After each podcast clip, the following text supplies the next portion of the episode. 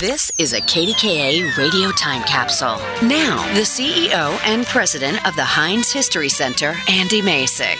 As one of the most prolific home run hitters in baseball history, Pirate slugger Willie Stargell epitomized the great Pittsburgh teams of the 1960s and 70s. Wilver Dornell Stargell was born in Earlsboro, Oklahoma in 1940, but spent much of his childhood in Alameda, California.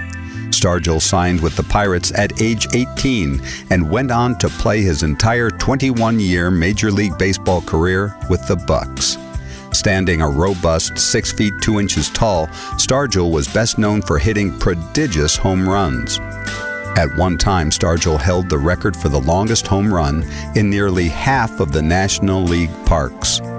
Stargell's intimidating batter's box stance, in which he used a windmill motion with his bat during the pitcher's windup, struck fear in the hearts of opposing teams. In the late 1970s, the team captain originated Stargell Stars, embroidered gold stars affixed to the Pirates' pillbox style caps that teammates earned after playing a particularly good game.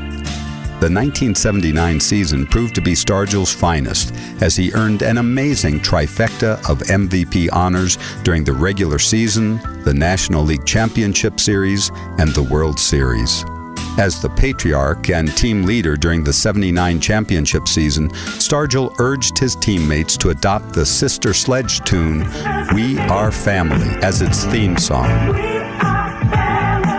Stargell finished his career in 1982 with a 282 batting average, 475 home runs, and 1,540 runs batted in. He earned seven trips to the All Star game and helped the Pirates capture six National League East titles, along with two World Series in 1971 and 1979. Stargell was inducted into the Baseball Hall of Fame in 1988. Today, Pittsburghers remember Pops with a larger than life size statue at the entrance to PNC Park.